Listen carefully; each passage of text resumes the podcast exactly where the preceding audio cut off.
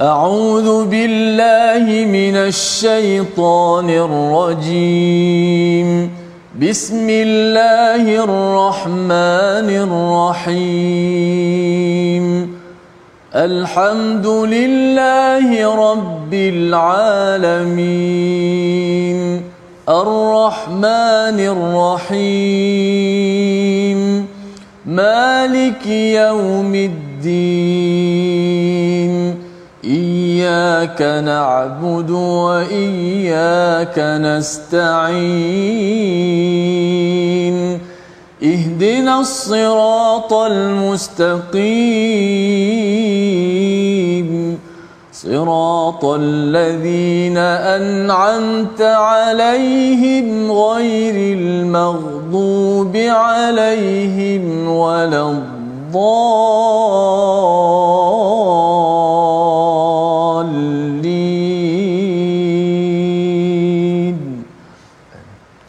Assalamualaikum warahmatullahi wabarakatuh. Alhamdulillah wassalatu wassalamu ala Rasulillah wa ala alihi wa man wala syada la ilaha illallah syada Muhammadan abduhu wa rasuluhu. Allahumma salli ala sayidina Muhammad wa ala alihi wa sahbihi ajma'in. Amma ba'du. Apa khabar tuan-tuan puan yang dirahmati Allah sekalian? Kita bertemu dalam My Quran Time baca faham amal pada hari ini untuk sama-sama kita mengulang kaji beberapa halaman yang telah pun kita lewati pada minggu ini dan kita bertuah pada hari ini kita bersama dengan panel yang akan berkongsi permata demi permata daripada al-Quran.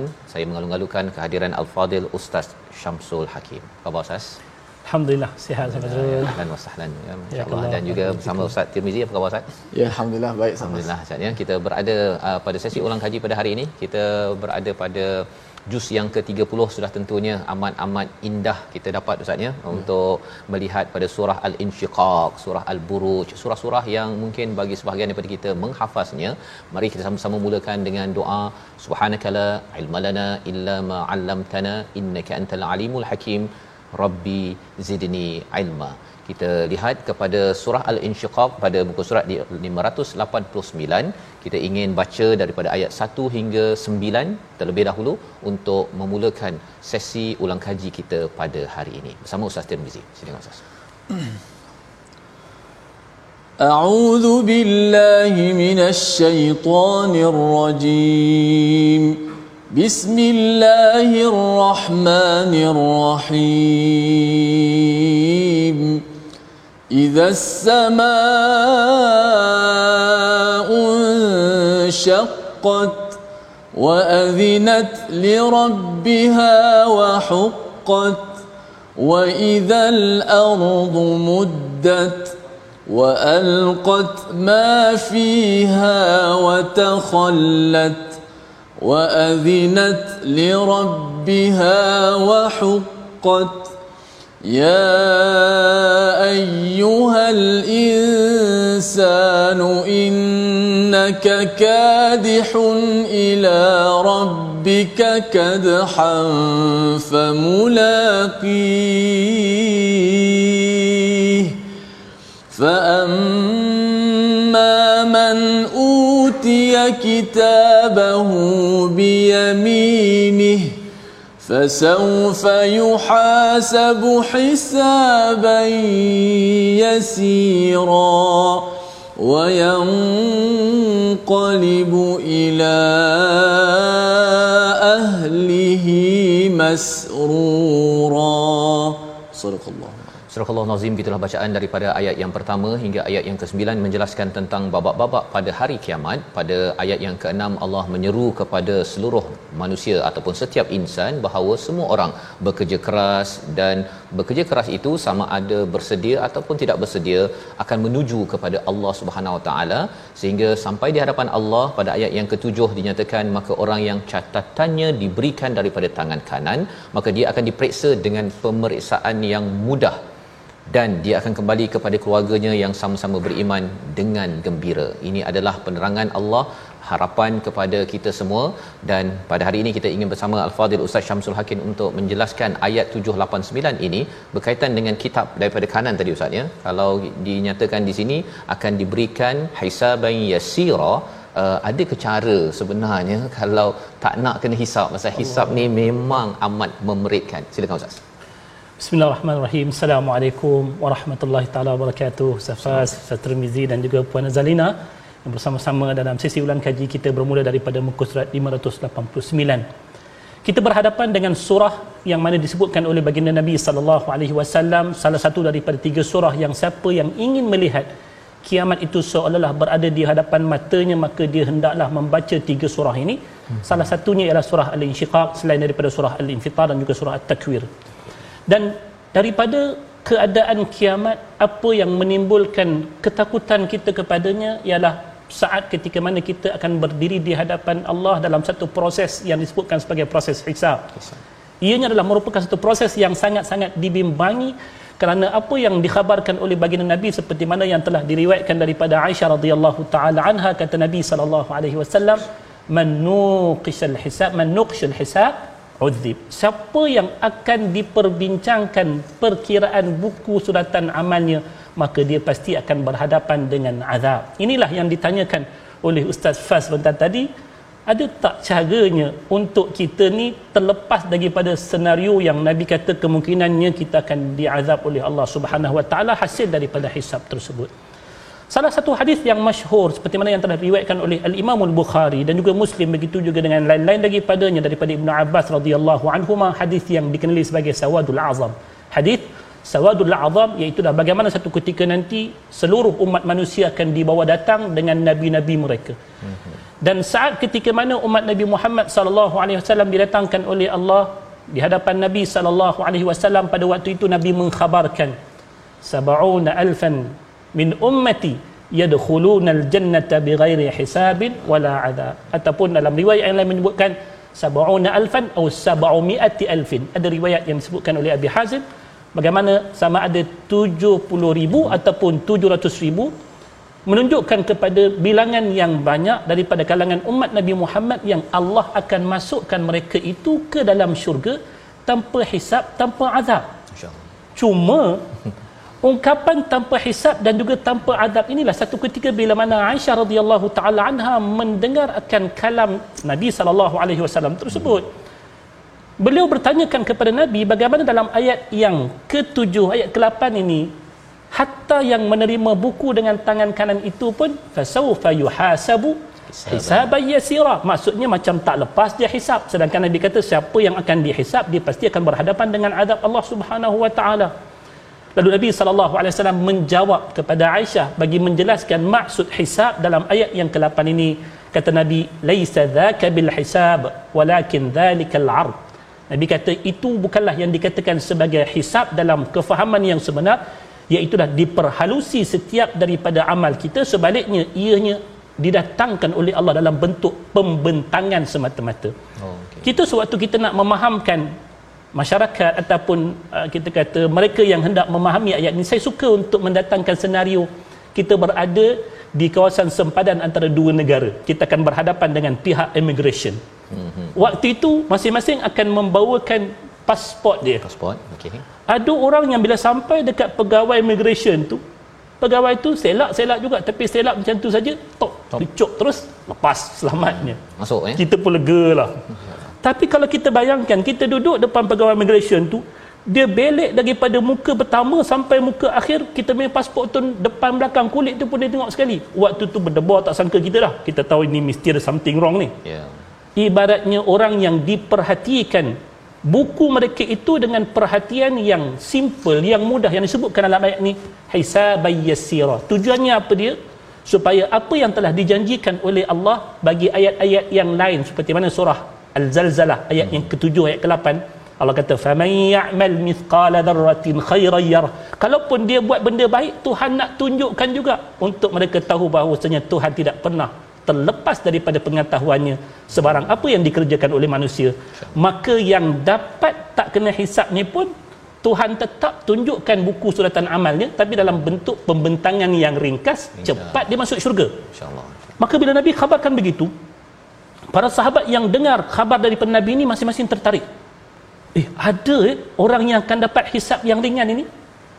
Masing-masing tertanya-tanya. Agak-agak siapalah jenis orang tersebut? Agak-agak kalau Ustaz Faz dengan Ustaz Tirmizi dengar macam tu teringin nak tahu. Nak tahu tak apa sifat-sifat yang sampai boleh kami ni dapat masuk syurga Allah tanpa melalui hisap yang sukar sampailah Nabi membiarkan waktu beberapa ketika barulah bila sampai kepada Nabi soalan-soalan daripada orang ramai tersebut Nabi keluar kembali ada empat ciri orang yang akan dapat hisap yang ringan ini mm-hmm. yang tidak akan dihisap dengan hisap yang keras ini Nabi sebut humul ladina la yastarqun wala yatatayyarun wala yaktawun wa ala rabbihim yatawakkalun nak dapat mereka yang tergolong dalam kalangan yang akan mendapat hisap yang mudah ini Nabi kata mereka itu ialah orang yang pertama tidak meminta orang lain untuk mengubati mereka dengan ruqyah syirkiyah. Ini salah satu daripada pandangan berkenaan tentang maksud yastarqul iaitulah orang yang tak minta supaya dijampi dengan jampi yang bukan-bukan ini, tak jumpa dengan bomoh yang bukan-bukan ini. Mereka itulah orang yang selamat akidah mereka. Kemudian yang keduanya orang yang tidak percaya dengan sial-sial yang bukan-bukan. Eh, kalau melintas biawak daripada kiri ke kanan, kanan ke kiri ni, tak boleh jalan ke depan dah. Kucing hitam. Kucing yeah. hitam dan sebagainya ni. So ini orang yang tak percaya dengan benda-benda begini maka dia akan selamat juga untuk dapat laluan ke syurga dengan mudah biiznillah taala. Yang ketiga mereka yang tidak melakukan perawatan dengan besi panas yang dilarang yang tahun dan yang keempat ialah orang yang benar pergantungan mereka kepada Allah yang disebutkan sebagai wa ala rabbihim yatawakkalun. Inilah yang kita harapkan.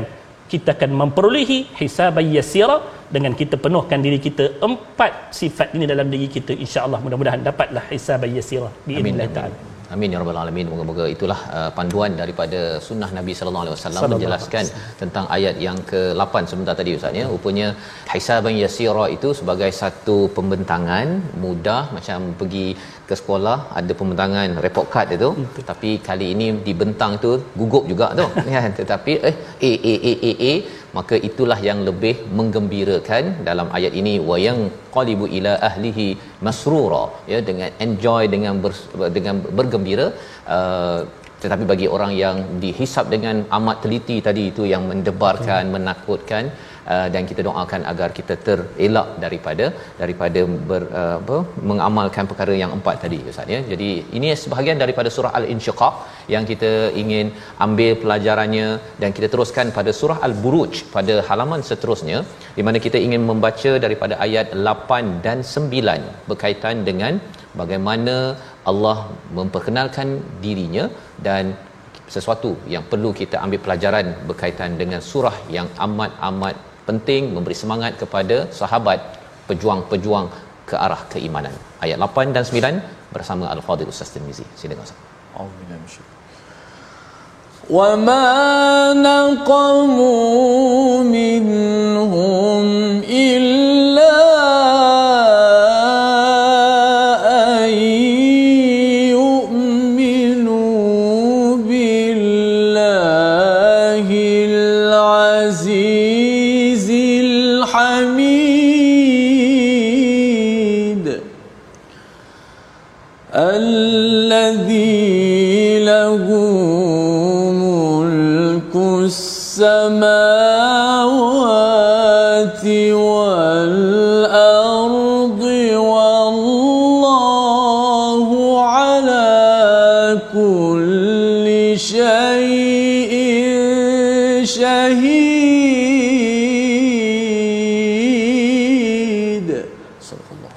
Allah Nazim pada ayat yang ke-8 dan mereka menyeksa orang-orang mukmin itu hanya kerana orang mukmin itu beriman kepada Allah yang Maha Perkasa, Maha Terpuji yang memiliki kerajaan langit dan bumi dan Allah Maha menyaksikan segala sesuatu.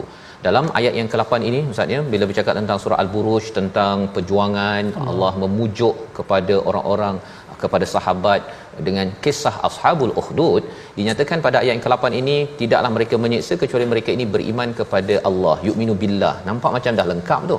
Tapi ada tambahan al-azizil hamid kemudian dijelaskan ayat 9 wallahu ala kulli syai'in syahid. Kembali balik kepada wasyahidun wa mashhud pada ayat yang ketiga itu. Kalau boleh ustaz jelaskan sikit mengapa penting al azizil hamid agar ketika mendengar imam baca selepas ini hmm. tak adalah rasa macam al azizil hamid ni sambil lalu saja silakan ustaz. Tuan-tuan, kisah Ashabul Uhud adalah kisah yang sepatutnya diketahui oleh seluruh orang beriman, seluruh orang Islam untuk membina keyakinan bukan takat keimanan, tetapi keyakinan yang sungguh-sungguh bahawasanya berpijaknya kita atas agama ini ataupun beradanya kita dalam agama ini adalah merupakan sesuatu yang perlu kita banggakan. Biarpun ia mungkin dibenci oleh orang lain yang tak suka dengan agama ini mm-hmm. yang tak suka dengan apa yang kita bawakan daripada risalah Allah Subhanahu wa taala. Kalau kita lihat dalam ayat yang ke-8 ini cerita bagaimana Allah Subhanahu wa taala menempelak golongan yang dikenali sebagai ashabul ukhdud golongan-golongan yang menggali akan parit untuk dicampakkan orang-orang beriman ke dalamnya mereka itulah tentera-tentera bagi seorang raja yang dikenali sebagai raja Zunawas Zunawas Zunawas inilah merupakan raja yang mana pengikut-pengikut dia ni tentera-tentera dia ni asal-asalnya adalah merupakan orang yang menganut agama Yahudi. Sekurang-kurangnya mereka beriman dengan Allah Subhanahu wa taala kenal siapa Allah tahu siapakah Tuhan yang disembah oleh orang yang beriman yang lain. Tak sepatutnya bila mana dia kenal bila mana orang beriman ni beriman dengan Allah sedangkan dia pada ketika itu juga beriman dengan Allah lalu menjadikan sebab kepada keimanan orang beriman itu untuk mereka itu dimarahi diseksa. Macam kita kata kita ni dah satu kepercayaan yang sama. Yeah. untuk awak untuk apa awak memusuhi saya? Untuk apa saya menyeksa awak? Itu sebab dalam Islam Nabi SAW menegaskan tentang konsep keislaman al-muslim man salim al-muslimuna min lisanihi wa yadihi. Sebab kepercayaan kita sama. Mm-hmm. Apa yang kita pegang itu sama. Tetapi kenapa kamu tergamak menjadikan apa yang diimani oleh orang beriman itulah Allah Subhanahu wa taala Tuhan sebenar berbanding dengan Zunawas yang mengaku Tuhan tersebut? Kerana Tuhan tersebut Allah kata Al-Azizil Hamid.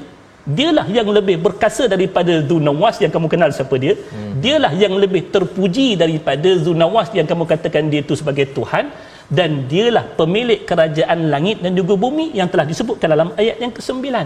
Itu sebab Allah kaitkan tiga sifat tersebut. Kalau kita lihat ungkapan yang disebutkan oleh Imam Ibn Ashur ketika mana dia kata fi ijra'is sifatis salas pada ketika mana didatangkan sifat Tuhan yang tiga adalah sebagai penegasan kepada apa yang diimani oleh orang beriman sehingga mereka itu dimangsakan dengan dijadikan sebagai bakaran dalam ukhdud tersebut dalam uh, dalam parit tersebut. Ianya bukan sesuatu yang melibatkan kesalahan sehingga patut dihukum begitu. Mm-hmm. bahkan golongan inilah yang sepatutnya dipuji kerana mempertahankan Allah yang aziz kerana mempertahankan Allah yang hamid kerana mempertahankan Allah allazi lahu mulkus samawati wal ard bila kita kembalikan kepada realiti kehidupan kita tuan-tuan juga puan-puan ini yang saya sebutkan tadi. Orang beriman orang Islam kena faham sungguh-sungguh surah ini. Untuk dia ada dalam diri dia izzah kemuliaan hidup dalam Islam dan dia tak merasa terhina sekalipun kita, dia mungkin berhadapan dengan cercaan orang lain. Orang kata apalah hidup dengan Islam? Tak moden tak sebagainya kan? Tapi kita kata bila mana kita mengangkat Allah itu sebagai Tuhan yang mulia, Tuhan yang terpuji, Tuhan yang maha perkasa, Tuhan yang memiliki segala-galanya serentak dengan keimanan tersebut kita akan menjadi mulia. Wala tahinu wala tahzanu. Wa antumul a'launa in kuntum mu'minin. Itu sebab sampai tiga sifat Allah bagi tiga. supaya kita tak pernah merasa terhina dengan keimanan kita kepada Allah Subhanahu wa taala. Jadi itu adalah panduan bagaimana bila kita membaca ayat 8 hingga 9 ini. Terima kasih diucapkan pada Ustaz Syamsul untuk menjelaskan ya. Makin kita berkenalan dengan Al-Aziz makin kita ada izzah kita rasa bangga dengan beriman kepada Allah. Makin kita beriman kepada Al-Hamid ini kita rasa kita tak hina ustaz ya. Pasal Betul. kita ni ikut kepada yang maha terpuji dan sudah tentunya kita ni bukan kaleng-kaleng kan. Kita ni bersama dengan Tuhan yang memiliki seluruh langit dan bumi ini bukannya dengan raja-raja kecil manusia-manusia yang yang kerdil yang tidak ada kuasa apa sekalipun. Maka kita berpegang kepada kepada peraturan yang ada di dalam al-Quran ini. Jadi ini adalah panduan serba sedikit daripada surah al-buruj memberi semangat kepada para sahabat memberi semangat kepada kita. Dan kita teruskan pada halaman seterusnya pada ayat 8 hingga 10 surah at-tariq ya kita melihat kepada halaman 591 ini ayat 8 hingga 10 mempunyai panduan besar untuk kita baca terlebih dahulu. Dipersilakan ustaz. A'udzubillahi innahu ala raj'ihi laqadir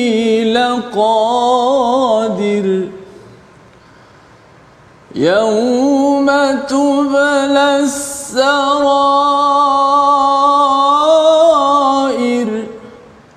فما له من قوة ولا ناصر صدق الله Allah Azim pada ayat yang ke-8 sesungguhnya Allah benar-benar berkuasa untuk mengembalikannya hidup setelah setelah mati. Pada ayat yang ke-9 pada hari diperlihatkan segala rahsia maka manusia tidak lagi mempunyai apa-apa kekuatan dan tidak pula ada penolong. Dalam surah At-Tariq ini Ustaz ni banyak cerita pasal rahsia-rahsia ni.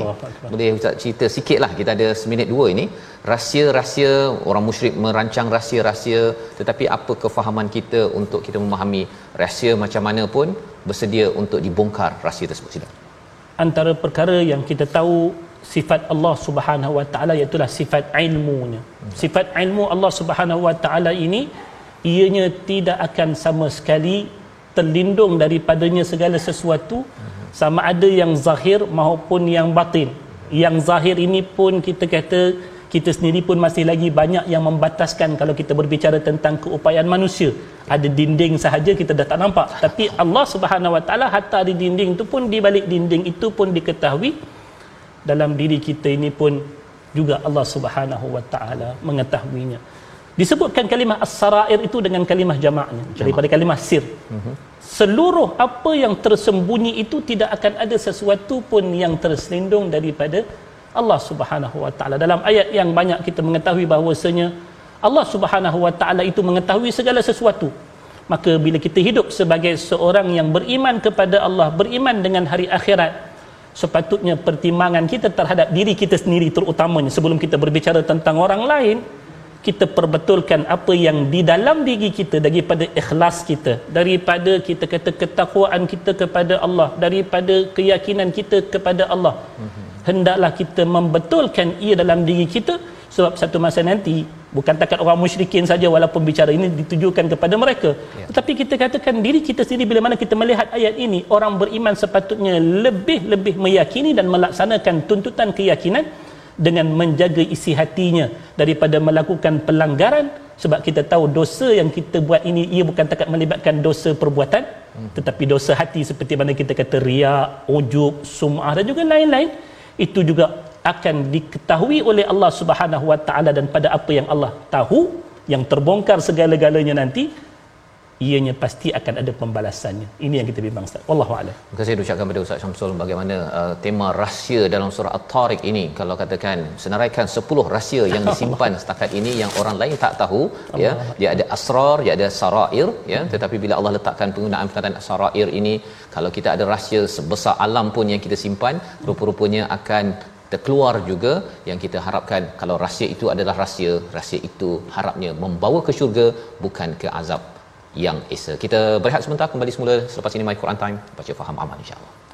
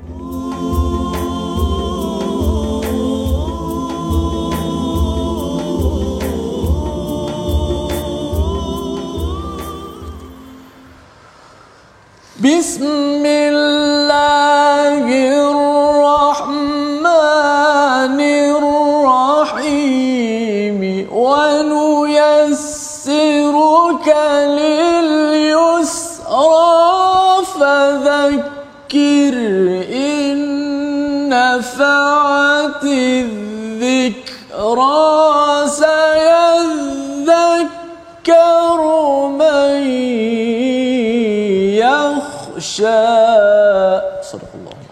Surah Allah Nazim ayat yang ke-8 hingga ayat yang ke-10 daripada surah Al-A'la dan kami akan memudahkan bagimu ke jalan kemudahan mencapai kebahagiaan dunia akhirat. Oleh sebab itu beringatlah berilah peringatan. Kerana peringatan itu bermanfaat orang yang takut kepada Allah akan mendapat pengajaran. Kita kembali semula dalam Al-Quran Time baca faham amal untuk kita mengulang kaji pada hari ini. Kita berada pada surah Al-A'la sekarang ini halaman 591 Ustaz ya. Dan surah ini surah yang amat digemari Nabi sallallahu alaihi wasallam baca waktu hari raya, waktu hari Jumaat. Jadi bila Allah menyatakan wa yuyassiru kalil yusra ya uh, Allah mudahkan kepada perkara yang mudah apa ceritanya ustaz sila Tuan-tuan kalau kita lihat dua ayat sebelum lagi pada itu. Sanuqri'uka fala tansa illa ma sya Allah innahu ya'lamul jahra wa ma yakhfa. Allah kata Allah telah pun membacakan al-Quran bagi nabi. Kita tahu tentang al-Quran yang Allah turunkan sebahagian daripada intipati al-Quran itu adalah jalan hidup yang Allah telah syariatkan bagi kita. Uh-huh. Maka bila mana Allah mendatangkan syariat yang menerusi Al-Quran yang diturunkan kepada Nabi dan seterusnya dijadikan panduan bagi umat, salah satu daripada ciri syariat yang didatangkan oleh Allah ini kepada Nabi sallallahu alaihi wasallam iaitu sifatnya at-taisir, mudah. Allah bagi mudah jalan hidup kita untuk melakukan amal-amal saleh segala perintah Allah itu tidak ada kepayahannya bagi kita untuk melakukan setiap satu daripadanya dan setiap larangan Allah itu sudah tentu ia tidak bukan tujuannya untuk menyusahkan kita seperti mana ayat yang kedua daripada surah Taha Tuhan kata ma anzalna alaikal qur'ana litashqa.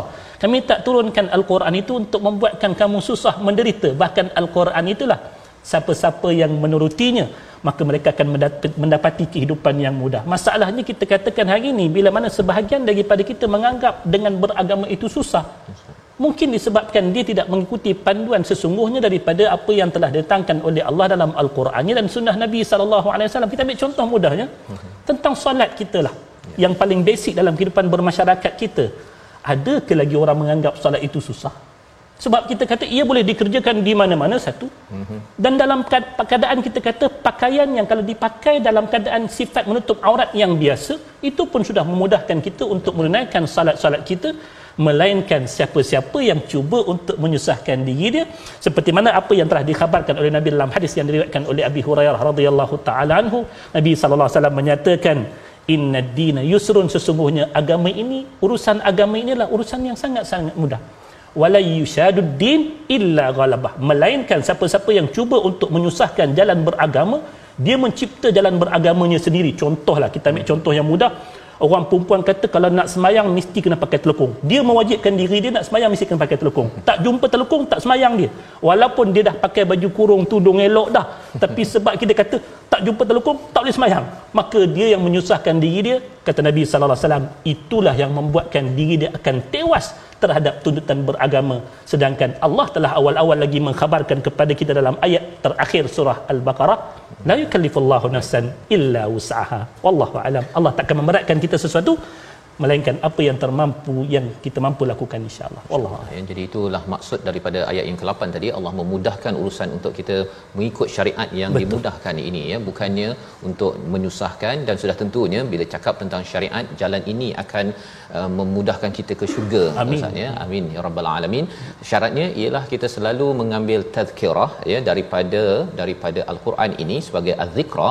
Dan ini juga yang disentuh dalam surah al-ghasyiyah pada ayat yang ke uh, pada ayat yang ke-21 dan 22 ya 21 dan 22 kita baca ayat ini ringkas sahaja tetapi surah inilah yang biasanya pagi-pagi raya Ustaz ya kita dengar dan kita nak lihat jugalah apa kaitan dengan raya dan juga dengan kehidupan kita setiap hari ini kita baca ayat 21 22 surah al-ghasyiyah bersama Ustaz Tirmizi Allah بسم الله الرحمن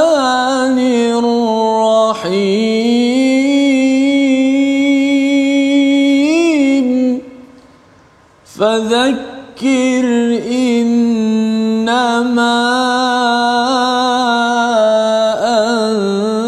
أنت مذكر لست عليهم مسيطر صدق الله.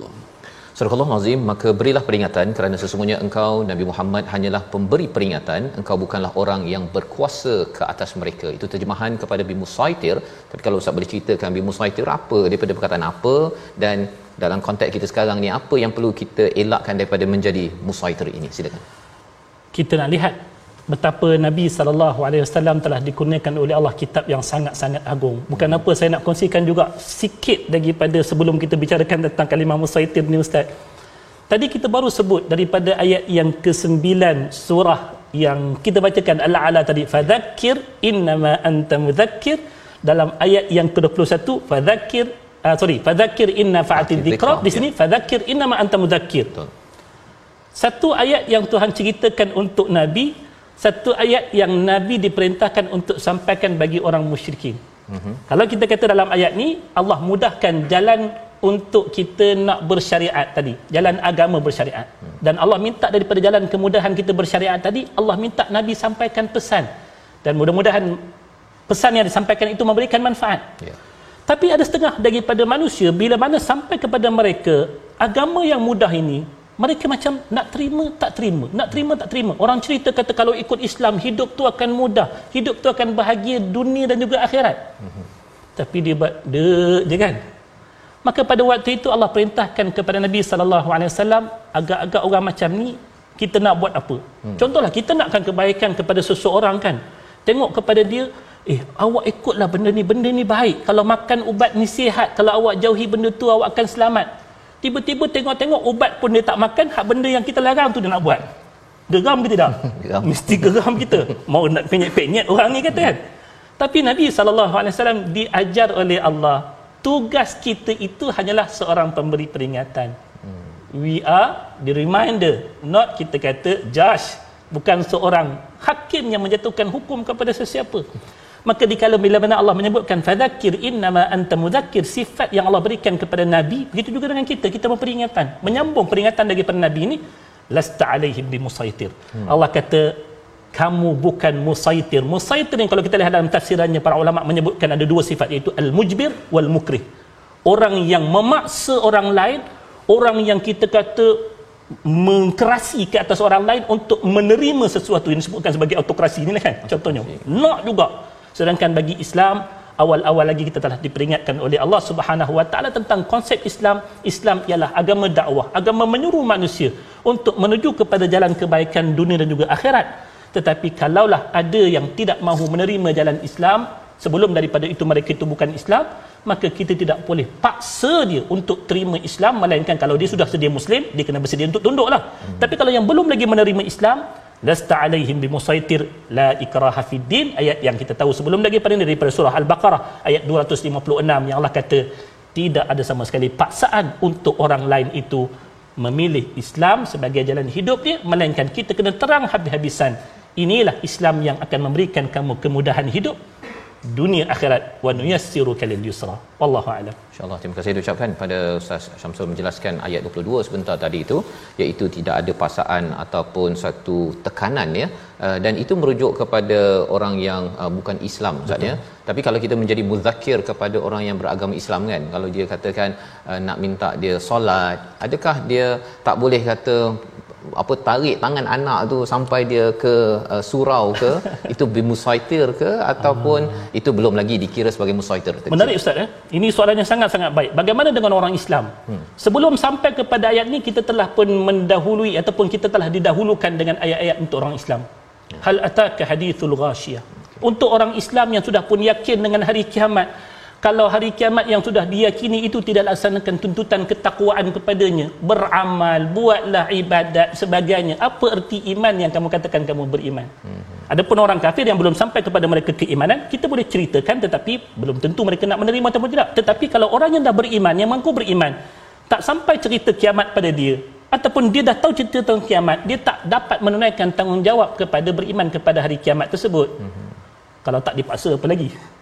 Orang yang dah tahu, yang dah terima undang-undang jalan raya contohnya kita tahu. Awak tahu tak tak boleh memotong di dua garisan berkembar? Tahu, datu langgar pasal apa? Boleh kena saman tak? Boleh kena saman. Walaupun dalam kita kata kerangka undang-undang yang lebih besar orang kata ketidaktahuan terhadap satu undang itu bukan satu penafian penafian ha? penafian terhadap pelaksanaan undang-undang tersebut tapi untuk orang Islam sendiri kita kata sebelum kita sampai kepada ayat peringatan untuk orang kafir orang Islam sendiri mesti takut dengan kiamat melainkan orang yang belum sampai kepada mereka keimanan kepada hari kiamat kita kena terus ingatkan dia. Wallahu a'lam Terima kasih ucapkan pada Ustaz. Jadi itu pen- pencerahan ya bagaimana kita terus committed dengan dengan keimanan yang ada dan kita bercakap tadi tentang orang bukan Islam Ustaz ya yang kita Betul. bukan paksa-paksa bukannya kita apa keluar pedang kalau katakan tidak mahu tidak mahu me- mengambil Islam kerana itu adalah tugas kita bersama untuk mengingatkan bukannya memaksakan hidayah itu ke dalam hati setiap insan manusia. Baik, kita bergerak kepada surah Al-Fajr ya pada ayat yang ke-17 hingga 20 ingin kita bacakan bersama untuk melihat mengapa surah ini menyentuh berkaitan dengan Firaun, Ad dan Thamud dan apakah formula yang Allah bekalkan pada ayat 17 hingga 20 kali ini. Kita baca bersama Ustaz Tirmizi. أعوذ بالله من الشيطان كلا بل لا تكرمون اليتيم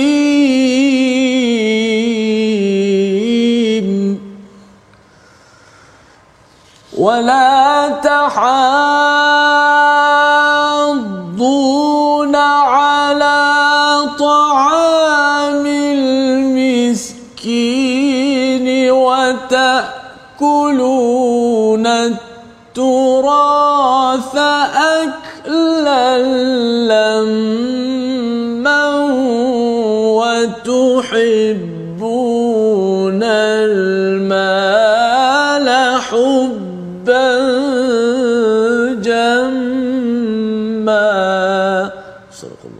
Astagfirullahalazim ayat yang ke-17 bahkan tidak bahkan kamu tidak memuliakan anak yatim dan kamu tidak saling membantu memberi makan kepada orang miskin. Sedangkan kamu memakan harta pusaka dengan cara mencampur adukkan yang halal dan yang haram dan kamu mencintai harta secara berlebih-lebihan. Satu komentar beberapa perkara yang Allah maklumkan dalam surah al-fajar. Awalnya Allah menyentuh kaum ad tentang kaum samud dan firaun apa kaitan tiga kaum yang tadi tu Ustaz ya dengan gaya empat perkara yang ditegur sebentar tadi? Uh, ini cerita berkenaan tentang umat yang terdahulu yang telah dibinasakan oleh Allah. Mm-hmm. Antara persamaan bagi ketiga-tiga kaum ini menerusi surah Al-Fajr yang diceritakan iaitulah obsesnya mereka dengan harta. Itu sebab kalau kita lihat bermula daripada alam tara kaifa fa'ala rabbuka bi'ad irama dhatil imad allati lam yukhlaq mithluha fil bilad sampailah kepada cerita Firaun ketiga-tiga kaum ini siapa yang pernah pergi ke tempat kediaman mereka satu ketika dahulu yang masih lagi berbaki kesan-kesan sejarah sampai ke hari ini kita akan melihat pada tempat kediaman mereka itu antara yang diangkat sebagai lambang keagungan mereka itu ialah pada kemegahan mereka dengan harta dunia yang mereka miliki. Ya? Sehingga kan kata Allah Subhanahu wa taala antara ujian yang terbesar bagi mereka anda kata diuji oleh Allah iaitulah kehilangan harta seperti mana yang telah Tuhan ceritakan dalam ayat yang ke-15 ayat ke-16 fa ammal insanu idza mabtalahu rabbuhu fa akramahu wa na'ama fa yaqulu rabbi ahana. Akraman. Tuhan kata mereka ini akan melihat kemuliaan itu hanyalah pada ketika mana mereka memiliki harta yang banyak tapi once bila mana Tuhan sempitkan harta dia dia akan kata inilah lambang kehinaan. So dengan memiliki harta yang banyak itulah membuatkan mereka merasa kemuliaan itu sentiasa kekal bersama-sama dengan mereka. Lantas bila mana sayangnya mereka itu terhadap harta bersangatan menyebabkan tiga tuntutan agama yang besar seperti mana yang kalau kita bicarakan dalam surah Al-Maun mm-hmm. yang Allah kata ara'aita alladhi yukadzibu bid-din fadhalika alladhi yad'u al-yatim wa la yahuddu ala ta'amil miskin fawailul musallin sampailah habis ayat tersebut. Inilah perkara-perkara yang dilakukan oleh orang-orang yang mendustakan jalan beragama yang sebenar. Maka Allah katakan daripada obsesnya mereka terhadap harta anak yatim itu mereka akan biarkan tanggungjawab tersebut tak tunaikan tanggungjawab terhadap anak yatim kemudian pada orang miskin yang meminta bantuan mereka untuk disuapkan sedikit makanan pun mereka tak galakkan orang lain untuk bagi makan kepada orang lain demi untuk menjaga harta yang dibangi akan berkurang mm-hmm. eh? dan kata Allah subhanahu wa ta'ala yang ketiganya yang disebutkan sebagai sifat asyuh yang Nabi sebut dan yang disebutkan oleh Al-Quran siapa yang selamat daripada sifat syuh wa may yuqashuha nafsihi fa ulaika humul muflihun sifat orang Madinah yang hebat iaitu mereka tidak ada sifat kikir ini syuh ini tuan-tuan dia bukan tamak pada harta dia semata-mata. Tapi syuh yang sangat-sangat dibenci oleh Allah Ta'ala ini iaitu harta yang dia ada tu dia tamak tetapi bila mana dia tengok harta orang lain dia nak bolot. Itu yang disebutkan oleh Allah wa ta'kuluna turatha aklan lamma dia akan memakan harta-harta pewarisan orang lain menjadikan ia bahagian daripada diri dia. Mereka itu bukan takat bakhil bahkan mereka itu ada sifat yang disebutkan sebagai syuh maka dalam penghujung kepada ayat tersebut Allah kata wa tuhibbunal mala hubban jamma. Itulah jawapan yang menyatukan tiga golongan yang telah dimurkai oleh Allah Subhanahu wa taala. Dek kerana obses pada harta. Hati-hati dengan harta tuan-tuan InsyaAllah. Ya, jadi itu tanda bagaimana untuk kita memastikan tak adalah uh, sifat Fir'aun tu masuk dalam diri kita Ustaz ya. Maksudnya dengan kita memuliakan kepada anak yatim dan juga menggalakkan bagi makan kepada orang miskin.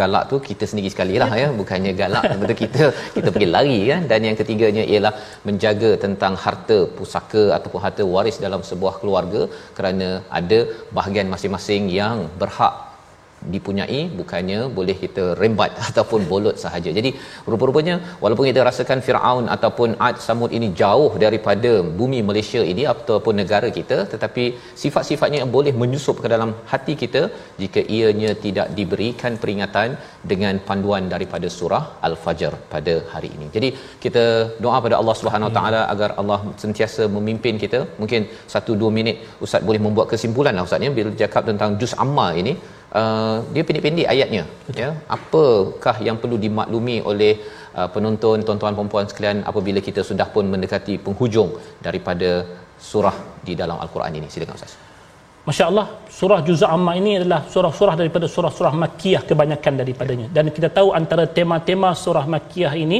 iaitulah penegasan terhadap keimanan kita, urusan-urusan keimanan. Tetapi bila mana kita berbicara tentang keimanan, ia bukan bererti hanya melibatkan sudut kepercayaan tetapi keimanan itu juga pasti akan menggerakkan amal dalam hidup kita amal yang saleh yang mesti membawa kita kepada keimanan terhadap hari akhirat dengan syurga dan juga balasan nerakanya dan juga kita juga akan menjauhi segala larangan-larangan Allah Subhanahu wa taala. Itu sebab bila mana kita berbicara tentang iman terhadap Allah, iman terhadap hari akhirat yang menjadi tema yang paling banyak dibicarakan dalam juzuk amma, di sana juga ada adab-adab ada amal-amal yang mestilah disertai dalam hidup kita sebagai orang yang beriman.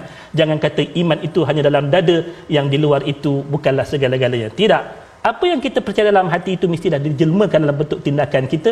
Macam tadi cerita tentang penjagaan anak yatim mm-hmm. kemudian bagi makan orang miskin. Orang beriman itulah cara hidup mereka. Iman itu al-iman bid'un wa sab'una syu'batan. A'laha kalimatu la ilaha illallah wa adnaha imatatul adha. Ad tariq nabi kata iman itu 70 lebih cabangnya. Yang paling tinggi adalah kalimah la ilaha illallah yang diucapkan dengan mulut. Nampak dekat mulut kita. Dan yang paling rendah itu menghilangkan gangguan daripada jalan manusia amal itu dipertontonkan hasil daripada iman. Jangan biarkan iman itu hanya di dalam tetapi tampilkan buktinya dengan amal kita. Wallahu alam. Terima kasih ucapkan pada Fadil Ustaz Syamsul untuk menjelaskan ya paling tinggi itu la ilaha illallah ya. Pengalaman saya dekat luar negara dulu kalau nak cakap la ilaha illallah dekat orang-orang bukan Islam tu ya bila kita pergi orang lain semua pergi ke universiti kita ke kiri untuk pergi ke masjid tu pun kita dah takut pasal apa? Pasal waktu itu September 11 orang boleh mengatakan kita teroris tetapi rupa-rupanya itulah perjuangan kita membekalkan ataupun menguatkan keimanan kita di mana jua dan kita bersyukur pada Allah Subhanahu Wa Taala pada hari ini kita sempat mengulang kaji beberapa surah ini sebagai bekal permata dalam kehidupan kita seharian insya-Allah. Jadi di hujung ini kita berdoa bersama-sama Allah pimpin kita, Allah jadikan juz amma yang selalu kita baca, yang selalu kita faham, selalu kita dengar daripada imam kita dapat ambil ia sebagai punca hidayah dalam hidup kita. Kita berdoa di hujung ini bersama Fadil Ustaz Syamsul Hakim. بسم الله الرحمن الرحيم الحمد لله رب العالمين والصلاة والسلام على أشرف الأنبياء والمرسلين نبينا محمد وعلى آله وصحبه أجمعين اللهم ارحمنا بالقرآن واجعله لنا إماما ونورا وهدى ورحمة. اللهم ذكرنا منه ما نسينا وعلمنا منه ما جهلنا وارزقنا تلاوته آناء الليل وأطراف النهار. واجعله لنا حجة يا رب العالمين.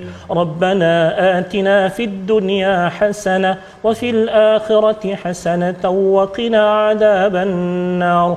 وصلى الله على نبينا محمد وعلى آله وصحبه وسلم. والحمد لله رب العالمين. Amin ya rabbal alamin. Moga-moga Allah mengabulkan doa kita pada hari ini untuk sama-sama kita memohon hidayah Allah terus bersama dan kita menjadi orang-orang yang sentiasa ya sentiasa melakukan kebaikan ya dalam surah al-fajar dalam surah-surah juz amma ini bukan sekadar iman yang dinyatakan oleh ustaz Syamsul sebentar tadi tetapi ia juga adalah manifestasi amal kita untuk kita serius menuju kepada syurga Allah Subhanahu Wa Taala. Dan dalam kesempatan ini tuan-tuan masih lagi berpeluang untuk bersama dalam tabung gerakan al-Quran untuk tuan-tuan menyumbang dan harapnya dengan sumbangan tuan-tuan ini kita dapat melaksanakan program-program Quran dan bagi individu bagi organisasi yang ingin melaksanakan program Quran memerlukan dana berhubung dengan nombor yang tertera untuk kita sama-sama susunkan bersama agar Quran sentiasa tinggi di dalam kehidupan kita seharian insya-Allah. Kita bertemu lagi dalam My Quran Time baca faham amal insya-Allah.